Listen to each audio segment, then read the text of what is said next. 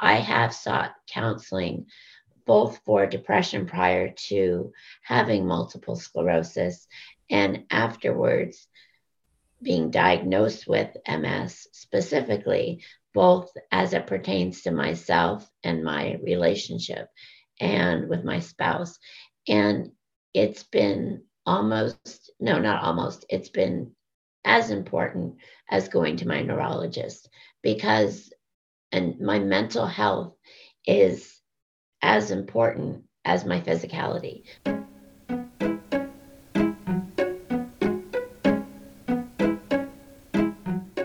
Welcome to the Find Empathy podcast, where we discuss the interaction between health and emotions. My name is Dr. Meghan Beier, and I'm a clinical psychologist with training in health psychology, rehabilitation psychology, and neuropsychology. In this first series, we're going to focus on a population that I work with very closely individuals and families living with multiple sclerosis. This will be our second episode focused on mood and multiple sclerosis. However, this one's going to be a little bit different. We're going to focus on behavioral interventions that address not only diagnosable emotional challenges like major depressive disorder or anxiety disorders, but also strategies for helping your patients through the normal grieving process that comes along with multiple sclerosis, the everyday ups and downs that are common for most people with MS, as well as the frustrations that accompany symptoms changing over time. Now, like in every other episode before this one, we are going to have an individual living with multiple sclerosis, a mental health clinician who specializes in MS, and a researcher. But what's a little bit different, unique, and exciting with this episode is that this is the first time that we're going to have two of these experts together at the same time. So, in this first interview, you have Jennifer or Jen Powell and Dr. Amy Sullivan. Jen Powell lives with multiple sclerosis, and she also is an MS advocate and has her own podcast called the Multiple Sclerosis Podcast. Dr. Amy Sullivan is the Director of Behavioral Medicine at the Mellen Center for MS Treatment and Research at the Cleveland Clinic. In this interactive discussion, Jen, Amy, and I discuss the emotional challenges that come along with living with multiple sclerosis, as well as very practical interventions and strategies for addressing those challenges over time. The second interview is with Dr. Vicki Leavitt. She's a neuropsychological researcher specializing in multiple sclerosis at Columbia University in New York City. She has done research in both cognition and emotional interventions for people living with MS. But one thing we focus on in this interview, which is very interesting and helpful, is the company that she started a few years ago called E Support Health. E Support Health is backed by numerous research studies and is a group based psychotherapy intervention for people with MS and their supportive family members. It's a unique and impactful intervention that anyone listening to this podcast can access immediately today. So I hope that you enjoy these interviews as much as I enjoyed getting to speak to these inspiring experts. I'm really excited today to have both Jen and Dr. Sullivan on the podcast today. And we're going to be talking about mood and diving into different ways that we can address mood from a behavioral perspective. So, first, I'd like both of them to just introduce themselves and give a little bit of background. So, we'll start with you, Jen. Um, can you share a little bit about your experience living with multiple sclerosis? Hi, Megan. Thank you so much for asking me to join you along with Dr. Sullivan. Um, I was diagnosed with MS in 2000 and 10, and it's been quite a ride. I have had quite a journey from relapsing remitting to secondary progressive, and it has been both a physiological and emotional transition. And I think it's important to understand and embrace both. And doing so and having the opportunity to do so is why I am so happy to be here. So thank you for asking me to be here. Of course.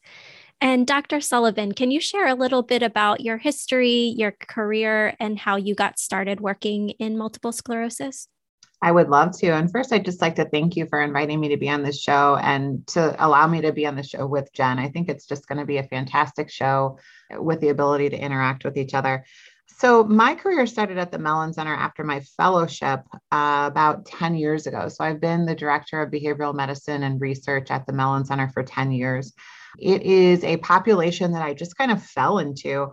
And when I say that I am the luckiest person alive, I, I, really truly mean that because my job is is literally something that is so brings so much value and happiness to me, and knowing that I get to help people um, manage their emotions as it relates to MS and help them to bring back some joy um, into their lives after a very difficult and scary uh, diagnosis is very, very special to me. So I have the opportunity to treat patients and their family members who have multiple sclerosis.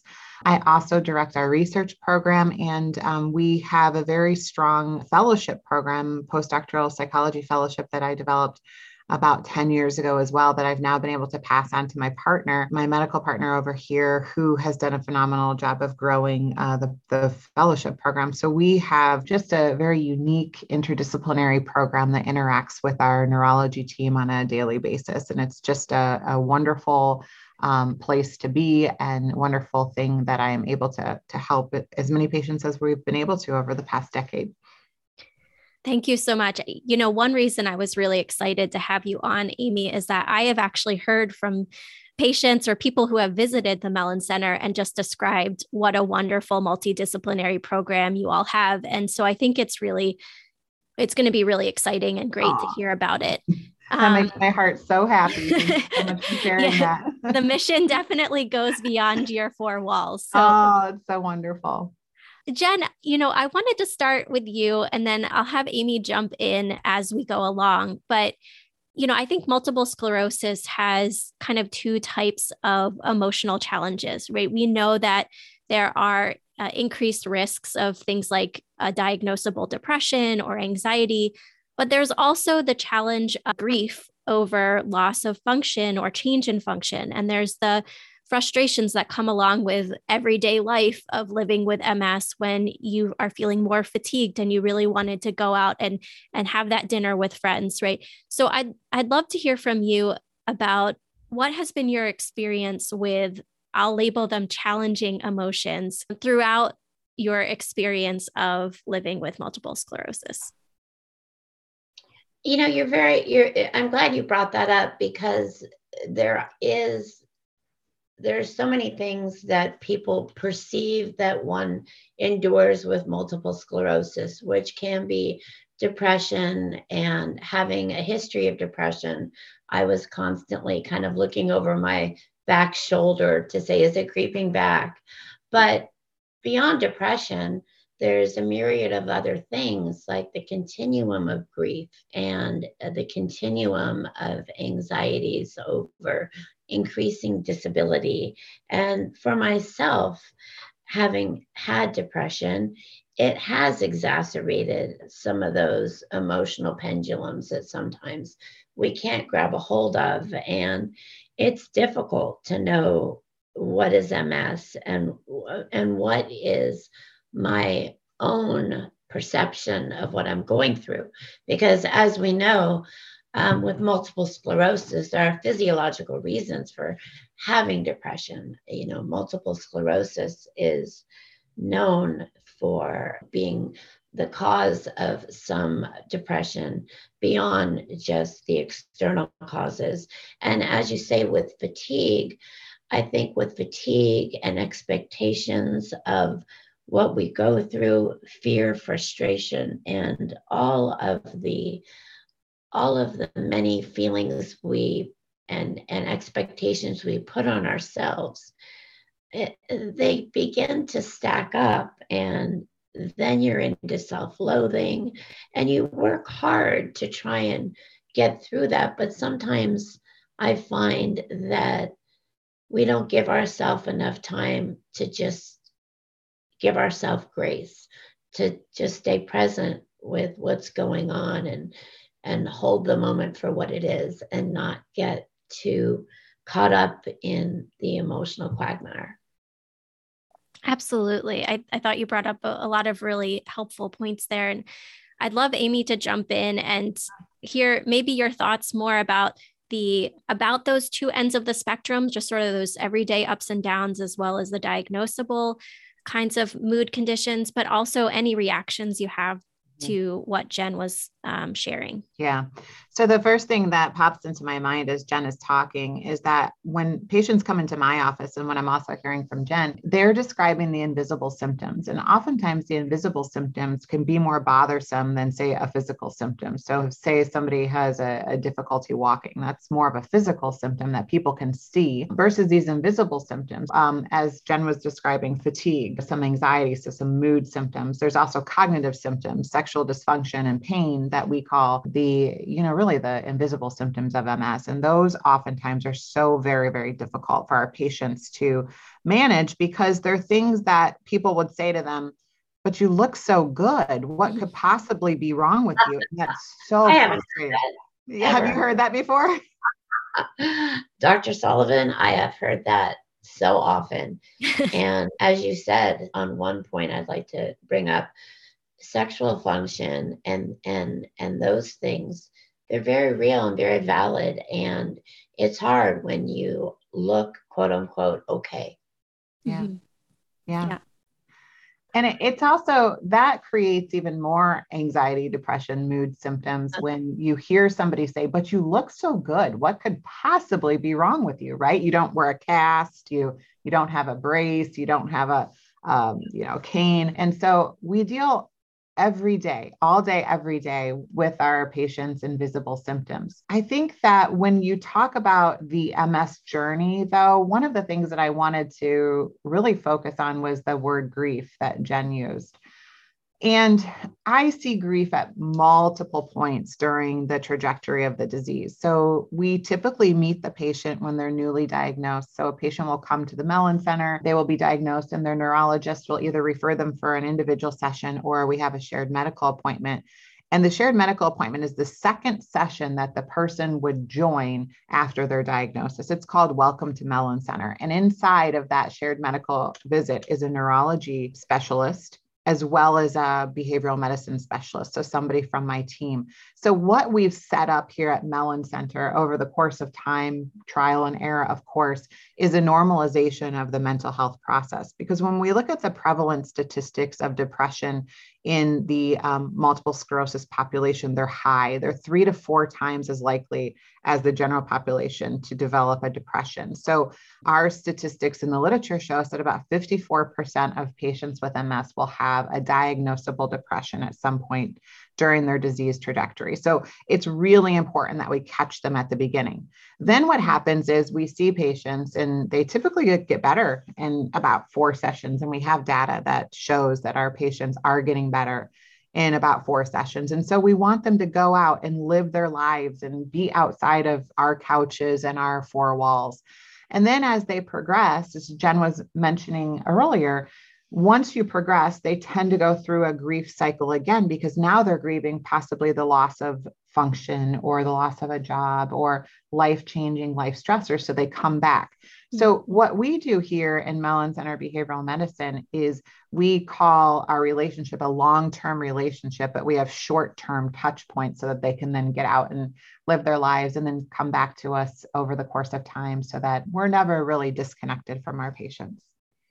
I'd love to ask a follow up question. Well, first, a, a comment and then a follow up question. I love that model. Earlier in the season, um, we had Dr. Kevin Alschuler from University of Washington, and yeah. he is a former mentor of mine and a great psychologist there that works with MS. But one of the things that he talked about was how valuable it would be to meet with somebody in the very beginning of their diagnosis and just talk through some basic skills so that when and if these changes occurred, people had a few skills, a few coping skills in their back pocket that they could pull on or kind of know when to come back for mental health care before it became too challenging or it got too far down the line. So that model is fantastic and I wish we all were able to do that. A follow-up question I guess would, you know, what are you teaching in those first four sessions that um, you think helps people get back into their lives? Yeah.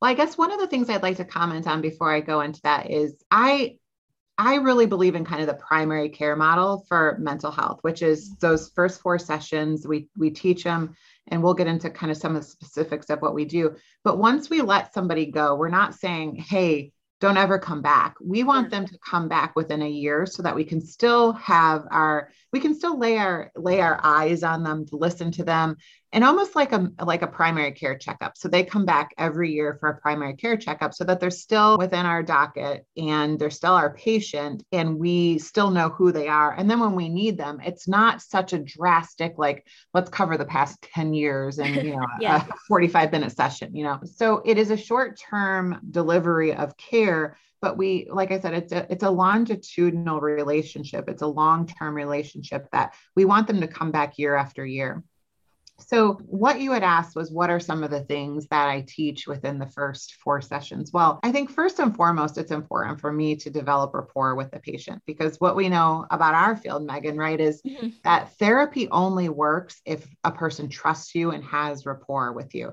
I don't know about you, but my own therapy experience with a provider that has been treating me I have I will not be able to sit with somebody unless they're the right fit. So exactly. prior to finding the person that I work with, I think I fired 3 people yeah. because it just wasn't the right fit. And so therapy really is like shopping for a car, right? It's you you probably are going to test drive quite a few cars before you drive off with the one that fits you perfectly. And I don't take offense to that if somebody doesn't come back to my practice and they want to see my partner or post, or if they say, hey, it's a great fit and I want to stay with you. Yeah, really, yeah. the relationship is what's important. Wouldn't you, wouldn't you say that in your practice too? A hundred percent. And I usually tell people if you're not feeling connected by the even the second session, yeah. it's time to start looking for somebody new. And I I will tell people that they can ask me for referrals because I want them to get the help that they need. I don't want them just to sit in my office. Yeah, absolutely. So that relationship is really important. The second thing that's really important for me to understand with my patients is their worldview. So when we think about ourselves or anyone around us, you, me, Jen, any one of us has a different worldview. And a worldview basically is just like a particular philosophy of how we see the world, but it's it's shaped by our values, our belief systems, our culture, backgrounds things like that. And so it, it's going to be very different for each person. So when person when the first person comes into my office and they have a different worldview than the second person that comes into my office our treatment is not going to be the same. Some people have they they don't trust healthcare. So we really have to understand the, their worldview and that trust and that building that rapport is really the, the central focus for the first several sessions. Some people trust healthcare and then they say, I just need some coping skills because I want to get out of this place. I can't stand being in this place uh, of the Mellen Center because they see disability around them. Some people prefer telemedicine because they don't even want to come down to, to Mellen Center. And of course, that's shifted drastically since the pandemic. So there are a lot of different things that I have to go over in my own head and go over with the patient prior to even developing a treatment plan with them. Hmm. Wonderful. And so, Jen, I wanted you to share some of your thoughts as well, because I think that the model that's at the Mellen Center is pretty unique. It's wonderful, but it's pretty unique. And so, would you mind sharing some of your experience with therapy if you've ever sought counseling? Not at all. I actually wanted to commend the Mellen Center for that model. And as I speak, you can see I've got uh, dysarthria. So it's something for self described word nerd, it's very embarrassing. So I'm going through my own challenges with that. Mm. But I wanted to just commend the Mellen Center and Dr. Sullivan because that model is so crucial for people to understand that longitudinal self care for ourselves as MS patients is the only way we are going to coexist with this disease. Because as our disease changes over time, so do we, and our perception to our disease and our relationships with others. I have sought counseling both for depression prior to having multiple sclerosis and afterwards being diagnosed with MS specifically, both as it pertains to myself and my relationship and with my spouse. And it's been almost, no, not almost, it's been as important as going to my neurologist because and my mental health is as important as my physicality. Multiple sclerosis affects all of us. So my experiences, I've let me tell you, I've test driven a few cars. I've I have been able to advocate and go get a new one. My mm-hmm. concern is with those who really have trouble self advocating and feel stuck in the situation. What I love about the Mellen Center is it is a touchstone. People can feel safe yet go live their lives. I think people are often afraid of the so called couch or mm. they don't know how to really integrate the relationship of therapy into their everyday lives. And with me, I think it's been helpful to have that touch point with a therapist. I do now. And when I have stressful situations that come up, I can increase our contact and then decrease it a little bit.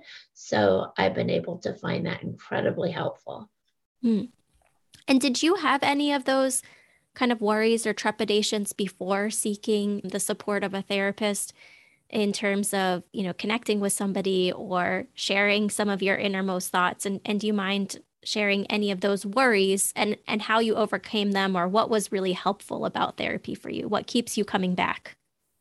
I absolutely have those worries. It's it's uh, difficult to first of all trust that something that the outer world gives so much stigma to that you yourself can be free of that and seek help for something that seems so personal and something that I've struggled with shame, for example, and shame over increasing disability, lack of sexual desire, anxieties that keep me sometimes frozen, and shame over how this disease has changed me, not so much in the vanity point, but how I have not been able to pursue some of the things I would have liked to, or how I would have liked to have a healthier sex life, how I would have liked to speak better because I love speaking, mm-hmm. write better, cog fog. What has happened as a result of therapy as my as my current model with my therapist is I've been able to tend to those issues by actually opening up with the help of a therapist to my family and my spouse and inviting them in and being able to share that purview because my narrative is different from my spouse's, even though we live in the same house. Mm-hmm. I can't just assume that's his narrative. He has a completely different narrative. And it's amazing when we're together in therapy to see that. And that's very eye opening because He's not ashamed of me. I am. Mm. Mm. And that's a very, I don't like that word, but I'm being very honest. That's been a very big struggle for me. Mm. You know, I think that the you're being very vulnerable and sharing all of this and I so appreciate that and I I think you're right that's a story that I hear from a lot of people and and they may not put it in so eloquent of words but there is this sense of ableism that permeates the world, right? And and um, when you're diagnosed with something like MS, it's very hard not to fall into that or to have those kinds of thoughts. You know, I wanted to circle back around to Dr. Sullivan and you know, Jen brought up a lot of different pieces that I commonly hear with my patients as well as and I'm sure that you do. And there could be, you know, as as Jen you were talking, I thought of different pathways that I, as a therapist, might go down with you, right? There's the relationship issues, there's sexual challenges, there's that sense of uh, worthiness, right? And there's, you know, just the daily frustrations and more, right? And cognition and fatigue. And, you know, you could do all kinds of different strategies. Um, but I'd love to hear from Dr. Sullivan when you kind of hear all these different pieces how do you decide where to start with somebody? And do you have any follow up comments on what Jen was sharing? Yeah. I, I, agree with you. I, I think, Jen, thank you so much for being willing to be vulnerable and open. This is going to help so many people just by listening to you because just you saying what you've said, I think frees people to also um, have these discussions with their doctors or with their spouses or people that are important to them. First and foremost, just thank you for your vulnerability. It takes a lot to share what you're sharing. Mm-hmm. Um, and I, I so appreciate that. From my perspective, I would I will always ask the patient what's the most important to them. So I can come up with all kinds of ways that I want to go, but that may not be uh, the direction that they want to go into. So if um, somebody comes into my office and um, has concerns about you know um, anxiety or a fear that's in their head one of the first things that we'll do is we'll assess that fear so i um, really like some of the tenets of cognitive behavioral therapy so cognitive behavioral therapy is a therapy developed by aaron beck and it's really just a way of looking at how our thoughts impact our mood and our behaviors and what what cognitive behavioral therapy teaches us is that some of our psychological problems are based in part by maybe unhelpful thoughts, learned behaviors, distorted thinking. We call those irrational thoughts as well. And then the worldview really fits in well there as, as well. And so, what I do with my patients is I help them to take a thought. So, typically somebody just knows that they're feeling really, really anxious and they don't know what thought is associated with that. So, what we'll do is we'll sit down and it takes some time to discover what that thought is that's predicting that mood or that behavior that they're acting upon. So, let's take, for example, uh, one of the fears that I hear very often in my practice. Somebody may say, I'm very afraid of going into a wheelchair. And so, we will talk about what you know worst case scenario is and we'll talk about what the prognosis is that the neurologist has given them and we'll also talk about how that thought is related directly to that high anxiety at this point. and throughout the process, we do problem solving, we'll do some behavioral modification, we'll provide some coping skills, and we're able to help the person to lower their anxiety just by way of addressing that thought. Does that make sense? Absolutely. Yeah. Yeah. I I had a follow up question that's sort of adjacent. And, you know, we've been talking a lot about the ways that MS itself or living with MS can result in increased emotional challenges. Mm-hmm. There's also times I think when people come in and their emotional challenges really are not related to MS at all, right? They have they have a history of trauma or they are having interpersonal challenges that were there even prior to their diagnosis of MS. And so I'd love for you to talk a little bit about that as well in terms of do you treat everybody when do you decide to refer out? When do you decide that maybe MS may be exacerbating these things, but the underlying challenge is really not related to MS? So we treat things that are related to MS. So uh, we don't treat trauma. We will see the, the, person and help to triage them and help them find mm-hmm. um, the best provider that treats that. But we focus on how one's life is affected by MS. And that also includes mood disorder due to MS. So our focus is specifically around MS, and that also includes relationship issues, sexual dysfunction, cognitive dysfunction, fatigue, um, depression, anxiety, etc. But it's not the long-standing like personality disorders or psychotic disorders, things that you would really need more of a intensive outpatient program and um, medication management involved. We do participate in medication management with our neurologists. We have a psychiatrist psychiatrist for the um, more difficult cases who's here uh, the equivalent of about one day per week. So we're not real strong in psychiatry over here. So I think it's for our for what we do at best at Mellen Center is treating the person with MS and their family members in, in terms of how the whole family is affected by MS. I'm, I'm going to shift back to Jen, and then I have a few more follow up questions for you, Amy. Jen, I'd love to for you to share. You've shared some of the challenges that you've experienced. You've shared that kind of psychotherapy has been helpful for you. Can you also share what are some of the ways that you do manage those daily ups and downs, or when you feel that depression creeping back in? What are some of the go to coping mechanisms that have been really helpful for you? Well, first of all, I think it's very important for people to give them self-grace. I have I have learned over time and over the duration of this disease that taking care of myself, kind of like putting my oxygen mask on first, is the only way to manage my life and making sure that that's not selfish, that's self care. Mm. So just learning and adapting to what self care is and and changing my cognition about the perception of my disease. You know we all we all know that perception is everything. My perception is my reality. So changing my thought process has been enormously helpful. I do meditate daily and based on what i'm challenged by that day i create that to be my mantra so today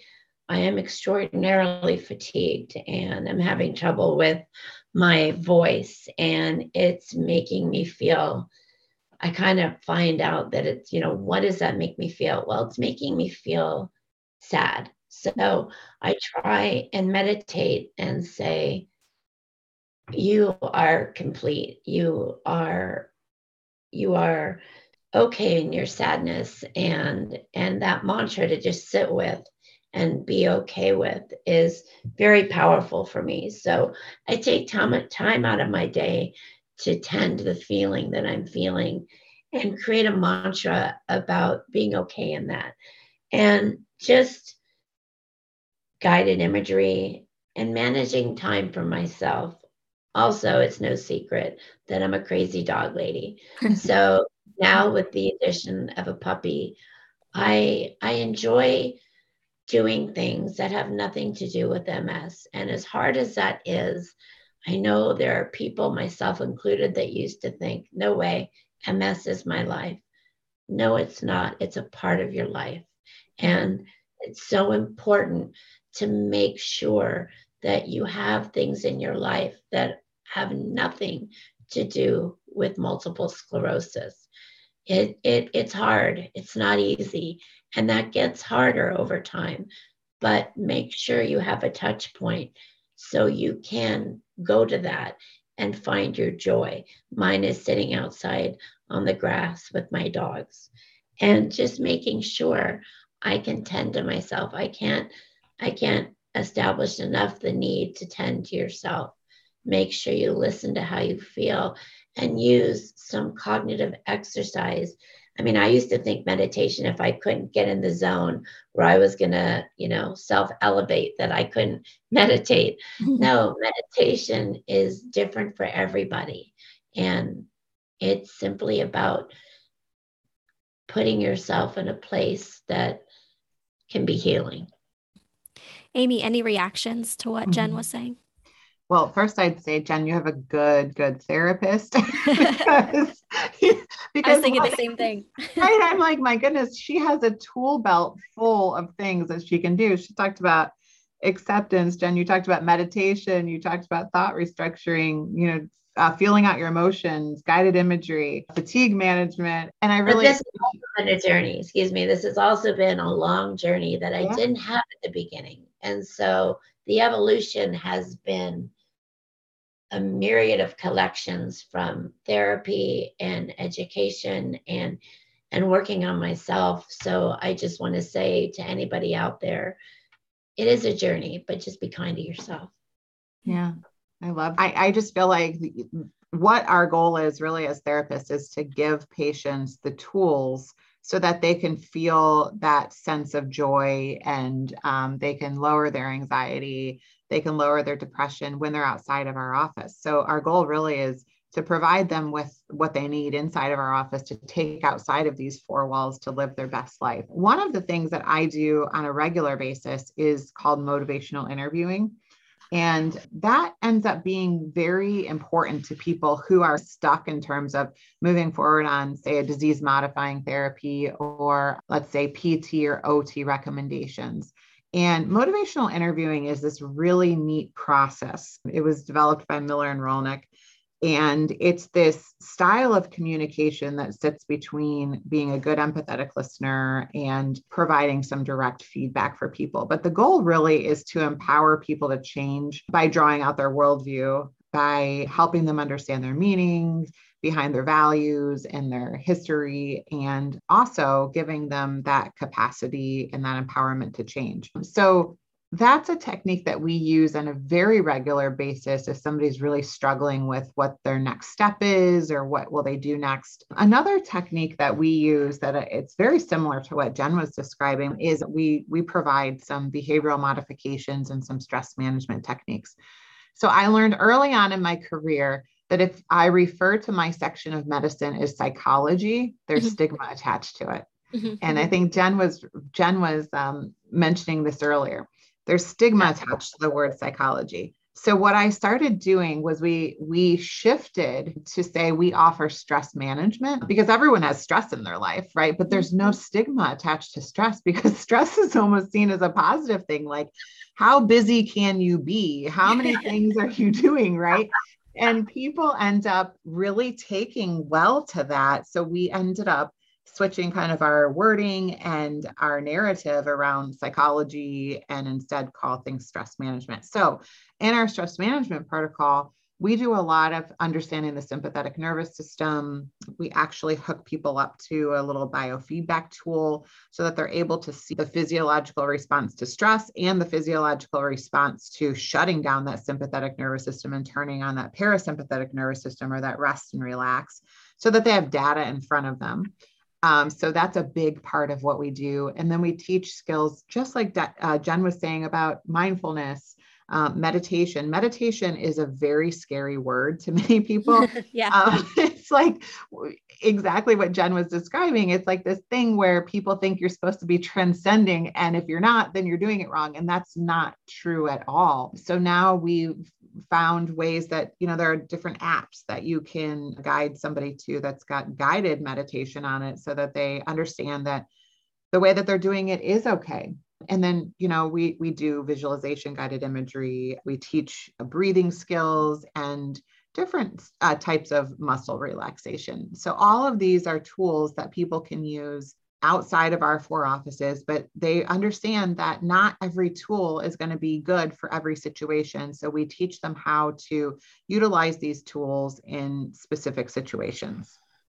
Oh, yeah, absolutely. And kind of a follow up question. I know for me, a lot of times I start with telling people that our goal is not to erase all negative emotions because that would be totally unrealistic and none of us lives without yeah. um, challenging emotions and quite frankly it probably wouldn't be helpful if you didn't have some challenging emotions sometimes and so i think I, I guess my question there would be you know cbt traditionally i think is all about let me change the mindset.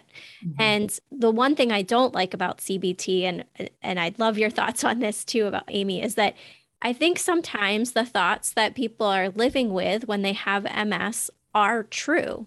Mm-hmm. And so, yeah, we can argue about maybe can we modify them slightly or but I think sometimes that acceptance that Jen was talking about is just as important. Um, that sort of concept in dialectical behavior therapy of radical acceptance with change can be very powerful because there are sometimes things that we can't change and yeah. so then that acceptance piece is very helpful and that can look different for everybody. But I, I wondered if you had any follow up thoughts about that. Yeah.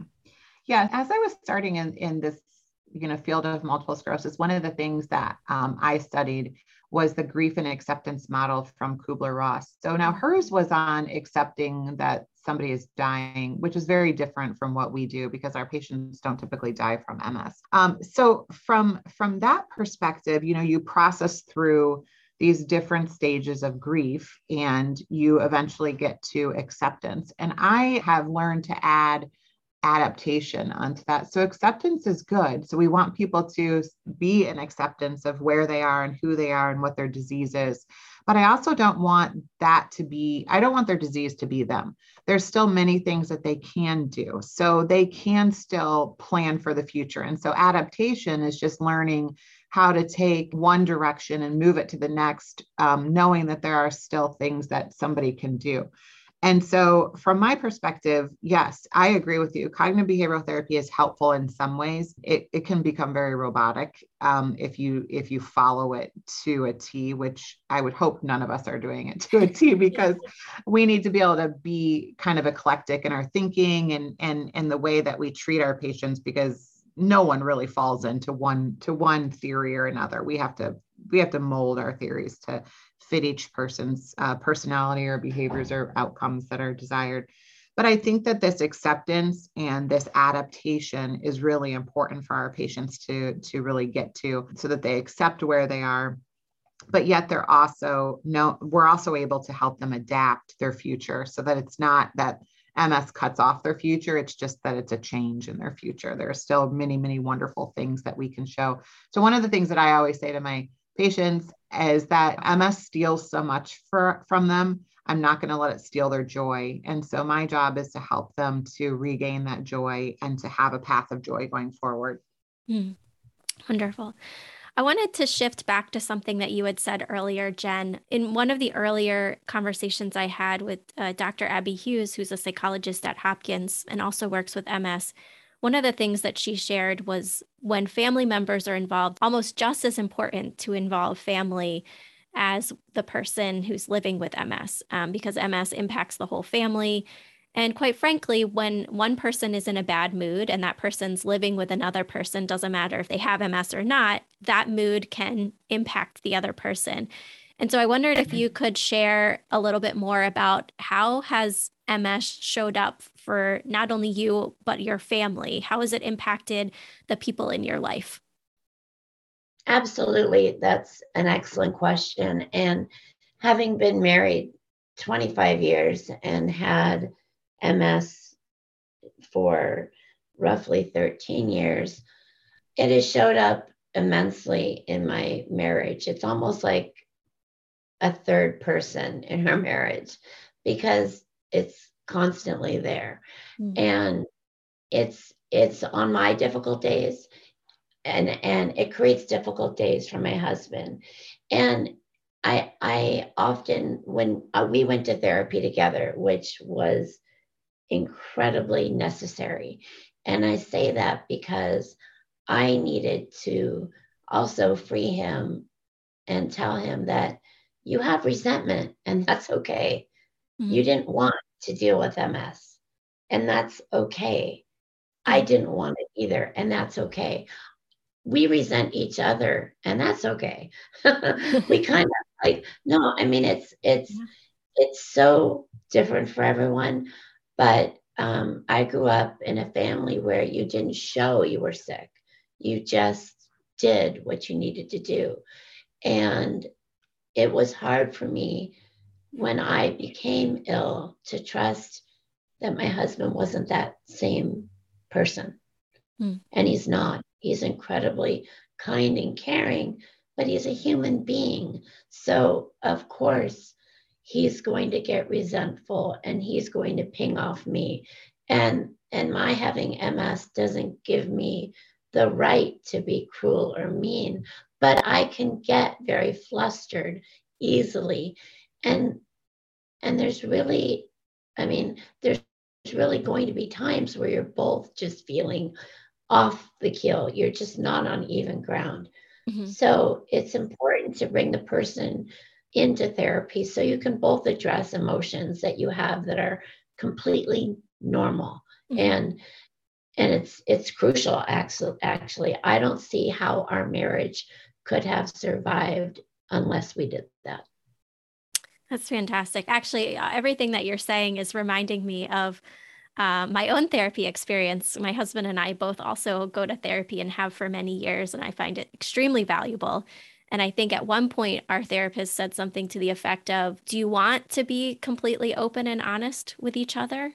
And, you know, we both said yes. And we said, Well, sometimes that's going to be sharing things that don't feel good. And that sometimes by trying to protect the other person, you're almost oh. creating a wall.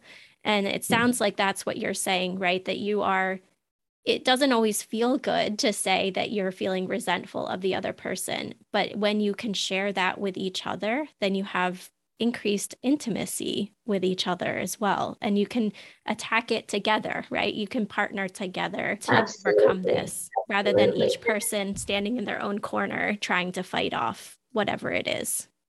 Right. And it doesn't mean a perfect marriage or things are great. It just means having the tools in your tool belt to attack those things. And I have found we have had to completely redefine intimacy. Mm. It is no longer the perceived intimacy that you think of that is just sexual.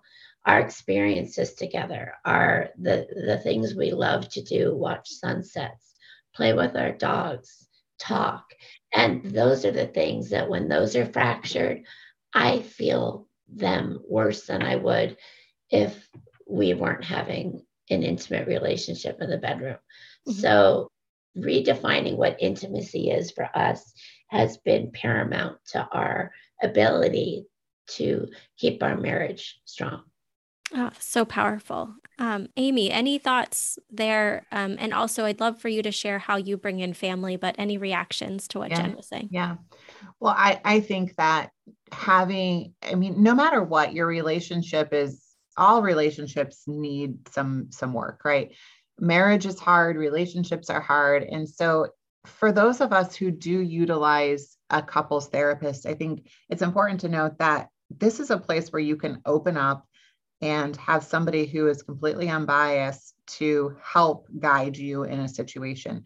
It's also a time where you devote an hour a month or whatever your cadence is to just the two of you, which is very rare um, especially for people who have children or jobs or care responsibilities outside of the relationship, which most of us do, right? And so it's just a time where you have that opportunity to develop that intimacy just with your partner. And I think it's vital.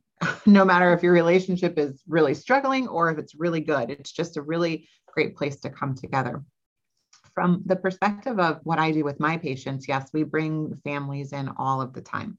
So it could be from the initial visit of what does this look like for the family? What does MS look like for the family? Many times it's it revolves around role reversal. So role reversal is say somebody who was once a stay-at-home spouse is now back in the workforce because the person who was working is now at home. So you see that swapping and role reversal. Somebody who was a partner or a significant other is now in a caretaking role. These are roles that, you know, nobody signed up for. And this is not where we thought that their lives would go or where they thought that their lives would go, but it is where they are now. And so it's important to address that and for them to be able to talk about the challenges that are associated with that and the emotions that are associated with that.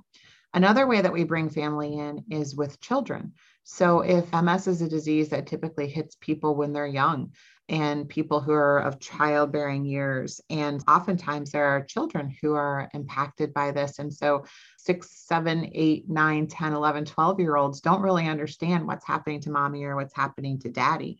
Um, and so they might bring the, their child in as a family session to just talk about any concerns that the person had that the child has with regards to their parent. And then finally, certainly there are ways that you know one of our groups that we do is a caregiving support group. So caregiving tends to be a major thing that we address as well. So um, we offer a group for caregivers because caregiving is its own responsibility and we could have an, a whole podcast on caregiving meghan yes it comes with its own set of emotions and challenges and physiological responses. And so we started offering a caregiving support group to people who are caregivers of people with neurological condition about four years ago.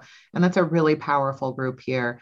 I think it helps to normalize what the caregiver is going through and provide suggestions to each other, to each of the group members who are in that caregiving support group. I, I, think we've covered a lot of different topics. I just wanted to open it up for one last question um, before we share sort of how people can follow the work that both of you are doing. Is there any other top thoughts, topics, questions, things that we've left unanswered in terms of managing emotions or seeking therapy or the types of therapy that could be effective for people living with MS? Is there anything that either of you think we've left out of the conversation? I'll leave you, Amy, first. Go ahead. Oh, Meghan, I think you did a fantastic job of covering. There's so many different avenues that we could go down, but I think um, for today we've done a great job of covering what is is of importance, at least to me today. Great. I agree. I agree. And I think it's been it's important what you both do is such a gift to those of us with multiple sclerosis. I only wish I had found either of you at the beginning of my journey. And I encourage uh-huh. people to seek out prior to coming into a you know the situation that's at mass capacity do it do it beforehand because there are tools that will help you yeah absolutely i think uh, can do ms hits exactly what you just said where they encourage everybody to gather their team even if you don't need them now you know who to call when you do need them Absolutely. Um, so, Jen, I'll start with you. You do such great MS advocacy work. You write, you have your own podcast. Um, can you share, if people want to follow the work that you're doing, uh, where they can find you online? Sure. Thank you so much, Meghan. I am a columnist with Multiple Sclerosis News Today. My column is Silver Linings. However, I have been writing less frequently because I have a podcast as well. The Multiple Sclerosis Podcast can also be found at multiple sclerosis newstoday.com.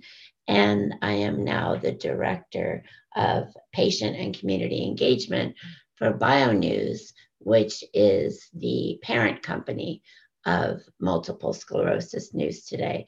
And in doing those things and in doing advocacy and outreach, and being able to touch patients and physicians and care anyone in the greater MS community, it gives me a sense of purpose where I can give back and learn. And I think that's just important to keep that going. And they're all really great resources. So I'll definitely link to them so people can find all the organizations that you just shared. Thank Amy, you. how about you? So I'm realizing I'm not as technologically savvy and maybe as ambitious as the both of you. So I am on the Cleveland Clinic's website.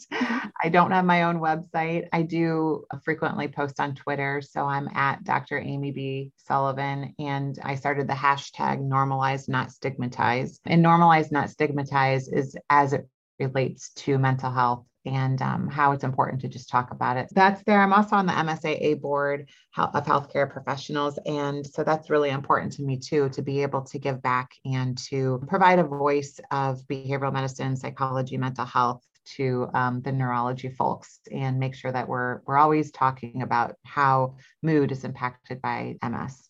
Absolutely. And I think the Mellen Center does some great education throughout the yeah. year. So I'll definitely link to yeah. the Mellen Center and all of that as well. Wonderful. Thank you both for being so involved and taking the time to talk to me. I truly appreciate both of your time, and I know we'll stay connected moving forward. Absolutely. Thank you, Meghan, and thank you, Dr. Sullivan. It was so great to talk to you guys both today. Thank you so much for having me. Remember, if you're a mental health provider and would like continuing education credits for listening to this episode, please head over to findempathy.com backslash learn. As mentioned at the start of this podcast, this next interview is with Dr. Vicki Leavitt. She's a researcher and clinician at Columbia University, and she's also the owner and founder of eSupport Health. Thank you so much for joining the podcast today, Dr. Leavitt. I'm really excited to have you as part of this episode, um, especially the episode on intervening with mood symptoms, for a couple of reasons. In my experience, a lot of times neuropsychologists are really focused on the cognition side. We separate cognition and memory and attention from mood symptoms, but in my experience with MS, they're so overlapping.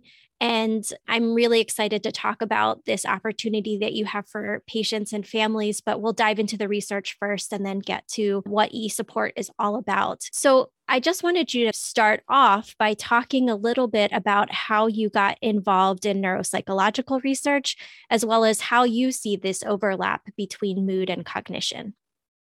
Thanks, Meghan. I'm thrilled to be here with you, and I love your first question. It's it's amazing actually because I was invited to present somewhere this year um, today, and I started mapping out my talk. And I thought the first place I want to start is this big framework for how understanding the brain and cognition has led me to exploring psychological factors. So exactly what you're asking me is, is, I think the perfect starting point for talking about my research work and my clinical work and what interests me. Neuropsychology I think of as the juncture between the mind and the brain where the 2 mm-hmm. intersect. And to me there's nothing more fascinating or important. mm-hmm. it's, it's what I dedicate my life to and it's what I love and it's central. And then so moving sort of those research interests into the arena of multiple sclerosis and the clinical work I've done with people with MS has led me to think about the theoretical framework that I subscribe to, which is as a starting point, the mind, the brain as a limited capacity system, which is actually a very simple model. Mm-hmm. But I think it's useful and it's useful to talk to patients about it this way. Like, there's only so much we can do with our brain. And insofar as anything is exacting a cost, there will be a consequence. And so, of course, MS disease exacts a cost with consequences. And we talk about MS disease burden. When we talk about MS disease burden, we're talking about lesion load and atrophy. But I think we need to also be talking about the psychological burden of having MS. Mm-hmm. So I think that needs to be a part of it. And we need to look at all of these things together and take them all in and consider it as a whole. And then target for treatment the various psychological aspects that cause stress and burden for people with MS. That's really important. I, in many ways, I see these two things interacting together, right? So, when people have a cognitive burden, that sometimes brings up some emotional stress for people. They notice that they're having these cognitive lapses and then they start to feel anxious. But then we also sometimes see this idea that when people are depressed or anxious or have other kinds of emotional symptoms that taxes the cognitive system and so the two are very interactive would would you agree or have any additional thoughts about that part? Well absolutely. And i mean even to be making these distinctions is unfortunate at this point. It's all stuff that's taking place in our brain, which is a part of our body. And so it's all about brain health and body health, and it's all connected and dynamically related. And mood issues are they're so they, they lead us as human beings to question what we've done to deserve it. And and that's mm-hmm. um, really unfortunate right? I, I often say to patients if you have a headache you don't stop to think about what you did to deserve it or go back to your childhood and figure out what led you to this place you just, you just take an aspirin and yeah. i and i think you know i hate that that we tend to beat ourselves up when we're feeling down or depressed or anxious these are physiological responses to something that's going on mm-hmm. around us and and you know i think about um i take a very behaviorist approach when i think about how ms can in some cases cause or exacerbate the, the psychological issues like depression and anxiety.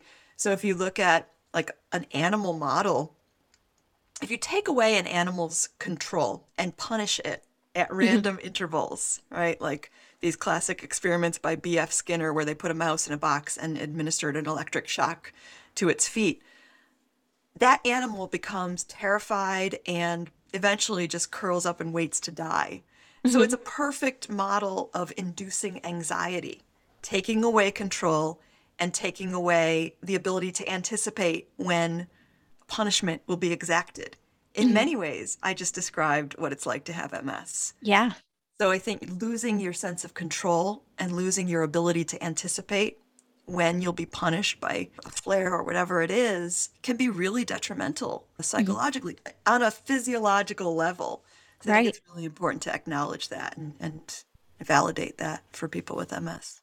Um, so, now getting into some of the research that you've done, you've published on a few different studies examining the impact of group interventions to reduce loneliness, increase physical activity, increase psychological well being, improve cognition, improve motor functioning, even improve support partner relationships. Uh, so I know that they, these are a few different studies. They're not all one giant study, but can you tell me a little bit about these studies and what the interventions looked like? And then ultimately, what were some of the findings that you had? Sure. Thanks, Meghan. So definitely, um, starting over five years ago, I became really, really interested in social support as one of the factors that contributes to brain health and overall health. I started to think about all of our interventions that we do looking at modifiable lifestyle behaviors, things like diet, exercise, where we bring people into a lab and we do something with them and send them home, and maybe they come one or two times a week for 12 weeks. What I realized is that all of these tend to involve human contact, mm-hmm. and human contact makes people feel good, right? And I just realized I think we need to isolate that component and look at whether just putting people together with other people goes a long way towards the benefits that we want to measure and study. And at the same time, in my clinical work, I had a group of patients who wanted a support group for people with MS who had cognitive issues. Mm-hmm. And I thought, well, that's pretty niche. I don't know if we're going to be able to pull that together and hold it in person here at our center but I will definitely jump into a Zoom link and do that with you. And this was 2017. People didn't know what Zoom links were. Yeah. But my patients were like super motivated and they're like, let's do this. So we started doing it together and I quickly saw that it it seemed to be so beneficial and I wanted to measure those benefits. I wanted to quantify what I was seeing before my very eyes. And through the support of a pilot grant from the MS Society, we ran a pilot trial and we showed reduced loneliness and depression in that very first trial, which we called eSupport. Mm-hmm. As a result of running that group, one of the group's members one day said, I've been meaning to join the gym. And we said, Well, why don't you do it and report back to us next week? And when she came back the next week and she said, I did it, I joined the gym, we were like, Oh, that's so cool. And you did it because you knew we were going to check on you. And one of my group members said, That's a thing, Dr. Leavitt. That's called accountability. and I was like, Huh. And I, I got really interested in how do we actually change human behave, behavior in ways that are meaningful and mm-hmm. sustainable? Like, can we? I mean, it's an open question. I'm a mm-hmm. psychologist, so I must believe that we could change human behavior. But what's the best evidence that we have for that? And when I look around the world, I really think perhaps some of the best evidence we have is a program like Alcoholics Anonymous, which mm-hmm. is all about standing up in front of other people and being, you know, supported and being held accountable. So we ran our second trial, which was called eFit, where we had people getting together, people with MS who shared a goal of increasing their physical activity. And they got together in these groups once a week, uh, moderated groups, and we showed increases in their physical activity by the end of a 12 week program. At this point, I formed my own company because I was I was like, I can't just be running these trials in my lab and looking at watching this stuff and being like, wow, this is amazing. I wanted it to be bigger and I wanted yeah. it to be something that more people could access. I felt like this is so compelling. Being able to bring people together in small groups that are professionally led allows us to be the best version of ourselves that we can be when we are with other people in a trusted, mutually respectful environment. We just we make really important and meaningful connections, and I wanted to do more of that. So I formed my company, which is eSupport Health, and it's all about group-based behavioral interventions. One thing I love about eSupport is that a lot of times I read about these great studies that are done, and many of them never actually make it to the real world. They don't make it to people who need the support that was studied. So how did you get eSupport off the ground and and what is involved in eSupport Health now if people wanted to join it? Well, first of all, I want to say to your point of looking at great things and thinking it's too bad that these will never see the light of day. I think that I I took that sentiment very much to heart. So my mm. laboratory at Columbia is called the Translational Cognitive Neuroscience Laboratory. And translational is one of those words that you hear a lot of people using. And I thought to myself, what is it? What it really means is bringing research from laboratory to life. Yeah. And so I feel that I, by calling my lab the translational CNL, I have to stick by that. I have to do it. And mm-hmm. and we can really only do it if we're willing to push ourselves beyond our comfort zone. And my comfort zone is academic science and at a medical center. My comfort zone is not launching a tech digital mental startup.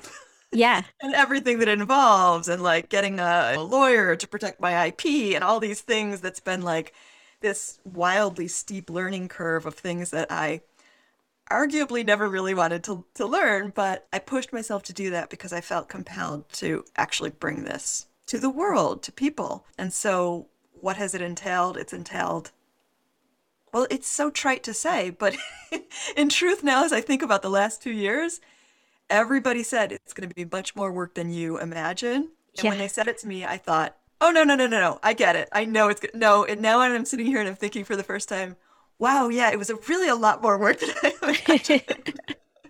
and it still is, but it's exciting. And that it's kind of two jobs in one, right? You're still running your lab full time and continuing to conduct research studies and running this company as well. I know I, I recently saw that you got funding from the MS Society for another research study. And I wondered if you could talk a little bit about that and whether you're still enrolling and what, what's involved in that research grant. Yes, thank you. So the MS Society generously gave us uh, money to run a study which we call the Connect trial. And so this is the first time running a, a trial through my company, which is its mm-hmm. own little um, world of challenges, but it's been exciting. And the trial is focused on underserved um, populations, people of color. Mm-hmm. And, and the reason we call them underserved is simply because in the MS literature, they're not as represented as yeah. white people. So we're selectively working to recruit Black and Brown individuals with MS into support groups for a 12 week course of e support. And it's been amazing. Um, setting out to do it, I thought that it would be yet another trial. It's my fourth. It's my fourth of, of an e support type product um, mm-hmm. offering service. And uh, but it's been different to learn the the experience of these folks. Like mm-hmm. we've got one guy from Jamaica in one of our groups, and he was like, I've never talked to another person from Jamaica who has MS in my life. We have another black person who's like, I've never talked to another black person with MS in my life. I mean, and mm-hmm. and it matters, you know. And yeah. I think this is something like I'm learning as a psychologist, feeling understood by others and feeling like we belong is really, really central to our health. Mm-hmm. And so, being a Black person living with MS, never having the experience of, of talking to another Black person with MS, that's a little lonely. And so, I, I think that's something that's been really interesting for, for me to learn. We are still enrolling until I'm looking at the date right now. We're enrolling until February 1st because our recruitment has actually been astonishing. Right now, our, our target recruitment was 80 and we have 170 people. Wow. Yeah, who've, who've been consented for the study. And so some of them will have to unfortunately turn away, but hopefully we'll find a way to get additional funding. We're looking to partner with health insurance companies so that we can make this a service that will not represent another burden for people with MS because the last thing that people with MS need is another challenge, another burden. The whole reason I created this was to lower the bar to availability of a resource that we think is very, very valuable. And two follow up points to everything that you just said was in episode three of this podcast, we talked to Dr. Mitzi Williams and Dr. Jackie Betrai and Tyler Campbell about you know what it's like to live with MS and be an ethnic minority. And one of the things that stuck out stood out to me was that Tyler Campbell mentioned that when he was diagnosed, he didn't even know of another black man that was diagnosed with MS, and he was looking for somebody that he could talk to about his experience and how lonely and scary that was. And so having a group like eSupport Health could be really amazing. Another piece that I wanted to follow up on was you know, you mentioned loneliness. And one thing that I hear a lot about is family members of individuals with MS often feel very isolated and lonely and maybe left out or uh, not seen by the medical community, even if they're going to the visit every time with their partner. And I think that you also support family members. Is that right? Yeah, we do. And thanks for mentioning that. So we have eFamily, and it's for loved ones and family members. We say loved ones because sometimes it's the sister of somebody with MS or the daughter, or sometimes it's partners. But we, we formed these groups uh, exactly as you said because they're a little bit forgotten. And also in my clinical practice at Columbia, like I've had family members say to me, could I make an appointment just to talk to you? And and the answer is no, you can't. I mean, yeah. you're not the patient. Our our right. medical system is not set up to provide services to people who are not the patient themselves. So it's a weird thing uh, to, mm-hmm. to have somebody saying, Can you help me? And having to say, Well, not within this framework, I can't. So I, we created that at eSupport Health, a framework where we can help these folks. and it's very, very interesting. I'm learning all the time. Uh, that's a group that that I actually run myself because I haven't had the opportunity to learn a lot about the experience of the of the support partners of people with MS, and so it's a it's a very different journey. Mm-hmm. It's fascinating. Yeah, absolutely. It's a great service. Um, I know Dr. Hughes, who works with me at Johns Hopkins, just wrapped up a study looking at DBT in partners, so family members of people with MS. So DBT skills, not traditional DBT therapy, but she found it to be hugely helpful. Uh, that people learned how to regulate their own emotions even when they're not living with MS because it impacts the whole family. So it, it again another great service. I'm really excited that you offer that. This may not exactly fit into e support, but I think that there is a connection. You just put a paper out a couple of days ago on diagnosis concealment. And I hear about this a lot with my patients, not only in their everyday lives, not sharing with I had somebody who hadn't shared with their kids that they had diagnosis and their kids they had lived with MS for over 10 years. They haven't told their family members and it comes up a lot with employment where people are really struggling whether or not they disclose their diagnosis to their employer. So I wondered if you could talk a little bit about that and maybe where do you see the connections with social support and diagnosis concealment? Yeah, thanks for this question. That's um it's an area that's become really fascinating to me in large part because I had a patient just like you who was she'd had MS for I think 12 years and her college age children didn't know and I thought that's crazy, right? Like mm-hmm. she's kept something that is so fundamentally a part of who she is hidden. And again, going back to the brain as a limited capacity, I was thinking what's the burden of that? What's the toll that that takes on you when you hide from the people closest to you who you are. And so I actually have a postdoctoral fellow right now. Her name is Dr. Anne Kever, and she and I together developed a survey to study this. We went into the literature and we realized there have really only been a couple of papers. Nice work by a fellow named Jonathan Cook at Penn State University. And but he's he's looked at it, he's framed it as stigma. Hmm. And so from the get-go, we thought, well, you know, stigma is negative, right? It, it's um it means that people see you as as bad or you know your condition as bad. And we want to look at the good side and the bad side of having ms and and so we created a scale that would look at behaviors of people around disclosure decisions um, and beliefs. It's divided into two sections. The first part is is the behaviors. Do you conceal your diagnosis? You know, do the people closest to you know? Do you in professional circles? Do you tell people in personal circles? So a handful of different questions, really getting at the extent to which people disclose, and then the beliefs, the anticipated consequences of disclosing. Right?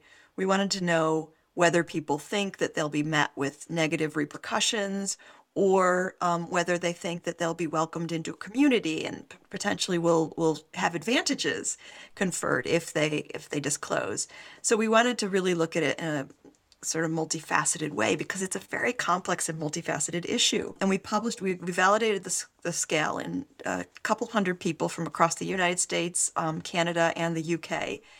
And then we found out that we we wanted to go even deeper. So we started looking at how it relates to psychosocial outcomes, how it relates to things like depression and anxiety, social support. So, again, like coming back to does the very act of keeping something secret actually lead to loneliness? Mm-hmm. One thing. And social isolation, which is another, right? These are two different things. One is a sense of being alone, and one is actually being alone and that's something that we're we're starting to see. We are seeing relationships of those things. And then we took it one final step which is maybe hopefully not the final step but for now we created we're creating an intervention. So the the questionnaire is called the disco disclosure and concealment. And the intervention we created is called disco talk. So now we're bringing together groups of 10 people once a week for three weeks. It's a three week program. And we're talking about we're presenting them with some of the information that we've learned through deploying the survey and what we know and then we're just we're opening it up for a discussion. Mm. and we're learning and we're beginning to understand. And actually this was published today a letter that we wrote about our initial findings from these groups about the disco talk. And um and what i think what i'm most struck by is that it's not a one and done thing. It's an ongoing thing. So even for this one patient, for example, who shares it with everyone and he's very open and he's very, very comfortable sharing, he recently got divorced. And now, for the first time in his life, he's on dates and he's trying to figure out when do I disclose? Mm-hmm. And again, like he's very comfortable disclosing, but that's a different kind of a thing.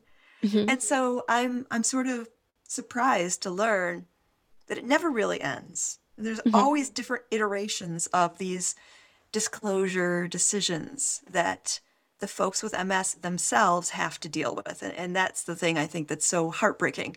It's like ultimately it all comes back to yet another burden that the person with MS has to deal with. And I don't know the answer to how we deal with that other than we get together and we support each other and we talk about it. That's my mm-hmm. go-to. It's like I don't know the I don't know how to help, but let's let's talk about it together because yeah. things are always better if we're in it together with each other.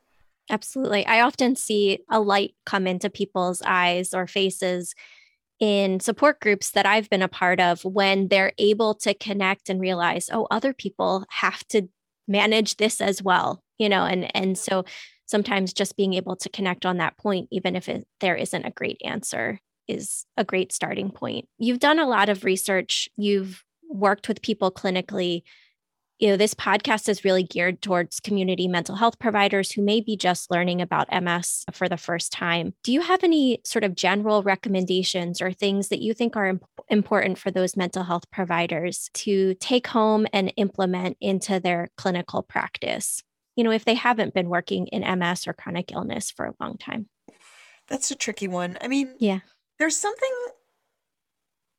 I do believe that there's something special and unique about people with MS. People with MS talk about that a lot. It's its own unique animal as a as a chronic illness. And I this is the population that I've devoted all of my research work and all of my clinical work to. But we recently brought a new coach on at eSupport Health, and she didn't have experience with MS. And I I did some training with her, and I I wondered whether it would be like very unique or different. And and what I've seen happen is she's just seamlessly folded herself into this community and mm-hmm. she's just like she just gets it so in one sense i don't want to say like oh there's so much to know about ms and it's so special and unique it is but people are people at the end of the day. And this is, in some ways, I think about the journey with MS as like similar to the journey that we all face in life, where the scariest thing is the unknown and the unpredictable. But we take that and we turn it way up for people with MS. So the unpredictable and the unknown is just that much scarier. But as human beings, I think we can all understand and empathize with how scary that journey is. We understand something about it. Absolutely. That's great. Well, thank you so much. You know, my final question is about how do people find you? So if if they are interested in referring their patients to eSupport Health, or if people are listening here who are medical providers or even people living with MS themselves, how do they find eSupport Health? Great, thank you. So, first of all, our link is esupporthealth.com. And um, anybody is welcome to come and visit and look around. We have videos, we have testimonials, lots of information. We do a free open house the first and third Tuesday of the month at noon. Mm-hmm. And you, you, do have to sign up for it, and you can do that through the website. But that's um, usually a small group. It, it tends to range from like four to eight people, and there's a coach there. And we run it just like a group so that you can come in and you can feel what it's like and you can see if you like it before you decide to sign up. So I would encourage people to to take advantage of that. And finally, we work with a handful of neurologists across the country who say to their patients, I can give your name and number to the folks at eSupport Health and they can contact you if you'd like. And mm-hmm. we've found that to work really well. If the patient gives permission, we will do the work because again like the last thing i want is to place yet another burden on folks with ms and i know that when you leave your doctor's office you might have a bunch of scraps of paper with different things jotted down. I mean, I don't right. know. It sounds like I haven't been to the doctor's office since 1985, but you know, there's so a lot, true. you know, you've got to set up your MRI, you've got to do this, you've got to do this. You know. So you don't need another thing on your to-do list. So I would welcome practitioners if if they're comfortable saying to a patient, can I go ahead and give your contact information to the folks at eSupport Health? We also have something I want I want practitioners to know when we onboard patients at eSupport Health, we ask them, "Can we let your referring neurologist know or, you know, can you tell do you want to share with us the name of your neurologist or your healthcare practitioners? Can we share with them that you're here?" And this we did at the suggestion of one of our neurologist partners who said, you know, sometimes I refer my patients for various mental health supports and I never know if they go. I never know if they do it. And I would really like to close the loop on their care and have feedback and know. And so we're all about that. We incorporated this into our process once we got that feedback because we also want to have communication with your doctor and it should be coordinated care. And, and mm. we work to do that. That's wonderful. That's that's really exciting that you you do close that loop because you know it is I, I do similar things. I refer people to lots of different resources and many times they'll come back to me and say I had this list of 10 things to do and I just didn't get to that one. So being able to take the burden off is amazing. Thank you so much for being willing to talk to me today and talk about the research as well as uh, the clinical opportunities here with eSupport Health. Any final thoughts, or is there any other kind of social media places that people can follow your work? Everything is at our website with regards to all of the ongoing research that comes out related to the, to the things we do. We're very much empirically minded. We want to mm-hmm. we want to um, be transparent about the evidence that supports the services we provide, and it's all at our website. So we hope that you'll visit there. And, and thank you for this opportunity to talk about it, Meghan. Well, thank you so much. Thank you for listening to the Find Empathy podcast. If you would like continuing education credits for listening to this episode, go to findempathy.com backslash learn. Our goal is to help people living with challenging medical conditions find the mental health providers who understand their diagnosis our education, and this podcast is focused on increasing the number of mental health providers who can help. If you are a psychologist or a mental health provider that specializes in health populations, please consider signing up on the free Find Empathy directory. Go to findempathy.com and select Get Listed. We would love to connect with you on social media. Look for us on Facebook, LinkedIn, Twitter, and Instagram. If you have suggestions for topics you would like covered by this podcast, let us know. Our email is info at findempathy.com. Finally, please know that the opinions expressed by the experts today are their own. We are not financially supported by any of the businesses or resources described in today's podcast. Also, remember that the content provided today is for educational purposes only. Please seek the guidance of your doctor or mental health provider for any questions you might have regarding your own health or medical condition. Thank you so much for listening, and we look forward to you joining us in the next episode.